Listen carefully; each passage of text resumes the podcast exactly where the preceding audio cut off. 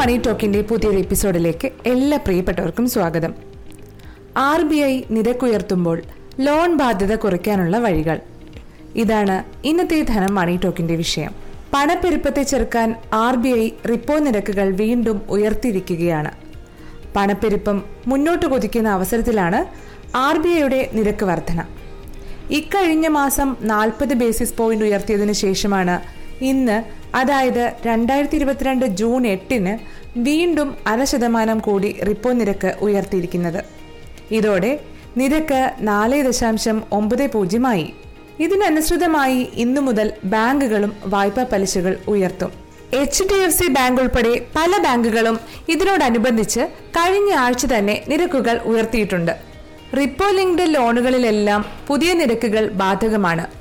അതിനാൽ തന്നെ ഈടിന്മേൽ നൽകുന്ന സുരക്ഷിത വായ്പകളെയും ഈടില്ലാതെ നൽകുന്ന വ്യക്തിഗത വായ്പകളുടെയും നിരക്കുകൾ വർദ്ധിക്കും.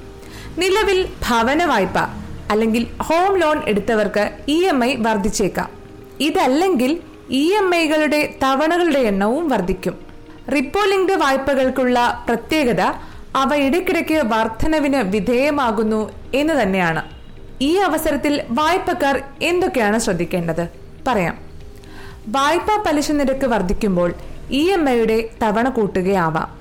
അപ്പോൾ മാസശമ്പളത്തിൽ നിന്നും പിടിക്കുന്ന തുക കുറയും. വായ്പാ പലിശ നിരക്കിനൊപ്പം മുതലും കൂടി ചേർത്ത് അടച്ച് വായ്പ ക്ലോസ് ചെയ്യാൻ കഴിയുന്നവർക്ക് ആ മാർഗം സ്വീകരിക്കാവുന്നതാണ്. ഭവന വായ്പ പോലുള്ളവ അടച്ചു തീർക്കാതെ ക്രമപ്പെടുത്തി മറ്റു വായ്പകൾ തിരിച്ചടയ്ക്കാൻ ശ്രമിക്കാം. അതായത് നിലവിലുള്ള ഒരു വലിയ തുകയുടെ ഹോം ലോൺ പൂർണമായും തിരിച്ചടയ്ക്കാതെ അത് ക്രമപ്പെടുത്തി ഇ എം ഐ കൃത്യമാക്കി മറ്റ് അപകടകാരികളായ വായ്പകൾ ഉടൻ തിരിച്ചടയ്ക്കാം. Personal loan credit card loan എന്നിവ ഇത്തരത്തിൽപ്പെട്ടതാണ്. അവ പെട്ടെന്ന് തന്നെ അടച്ചു തീർക്കാൻ ശ്രദ്ധിക്കുക. ഇതൊക്കെ എല്ലാ ലോണുകൾക്കും ചെയ്യാവുന്ന ചില കാര്യങ്ങളാണ്. എന്നാൽ ഭവന വായ്പ അല്ലെങ്കിൽ നിങ്ങൾക്ക് ഏറ്റവും വലിയൊരു ബാധ്യതയായി നിൽക്കുന്ന ഹോം ലോണിന്റെ ഭാരം കുറയ്ക്കാനുള്ള എഫക്റ്റീവ് ആയിട്ടുള്ള മാർഗം പറയാം.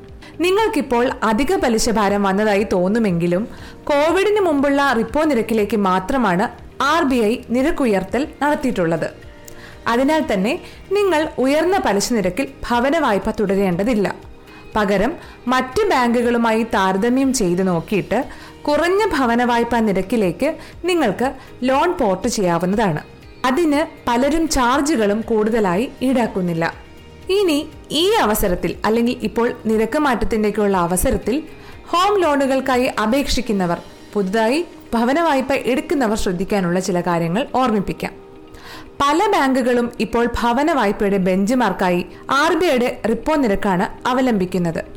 അതായത് റിസർവ് ബാങ്കിന്റെ പണനയത്തിലെ റിപ്പോ നിരക്ക് അധിഷ്ഠിതമായാണ് പല ബാങ്കുകളും ഭവന വായ്പ പലിശ നിരക്കും നിശ്ചയിക്കുന്നത്. എൻ ബി എഫ് സികൾക്കും ഭവന വായ്പാ കമ്പനികൾക്കും ഇതത്ര കണ്ട് ബെഞ്ച് മാർക്കുകളെ അധിഷ്ഠിതമല്ല. ഇപ്പോഴത്തെ സാഹചര്യത്തിൽ റിപ്പോ ലിങ്ക്ഡ് ഹോം ലോണുകളാണ് നിങ്ങൾക്ക് നല്ലത്.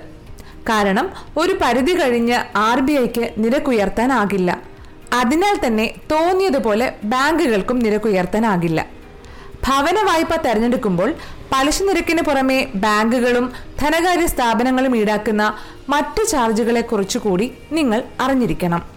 പ്രോസസ്സിംഗ് ഉണ്ടോ ലീഗൽ ഫീസ് ഉണ്ടോ അക്കൗണ്ട് ഓപ്പറേറ്റിംഗ് ഫീസ് ഉണ്ടോ ഇനി വായ്പ നേരത്തെ എങ്ങാനും അടച്ചു തീർത്താൽ മറ്റെന്തെങ്കിലും പ്രശ്നങ്ങളോ ബാധ്യതകളോ നിങ്ങൾ നേരിടേണ്ടതുണ്ടോ എന്നിങ്ങനെ നിരവധി കാര്യങ്ങൾ നിങ്ങൾ തിരക്കി അറിയണം പലിശ നിരക്കിലെ കുറവ് മാത്രമല്ല വിവിധ ബാങ്കുകളുടെ സേവന മികവ് കൂടി പരിഗണിച്ചു വേണം ബാങ്കുകളായാലും ധനകാര്യ സ്ഥാപനങ്ങളായാലും ഭവന വായ്പയ്ക്കായി നിങ്ങൾ അപേക്ഷ നടത്തേണ്ടത്. ഇതോടെ ഇന്നത്തെ ധനം മണി ടോക്ക് ഇവിടെ അവസാനിക്കുകയാണ്. ധനം മണി ടോക്കിനെ കുറിച്ചുള്ള നിങ്ങളുടെ വിലപ്പെട്ട അഭിപ്രായങ്ങളും നിർദ്ദേശങ്ങളും ഞങ്ങളെ കമന്റുകളായി അറിയിക്കുക. ഷെയർ ചെയ്യാനും മറക്കരുത്. This is Rakhi Parvathi signing off നന്ദി.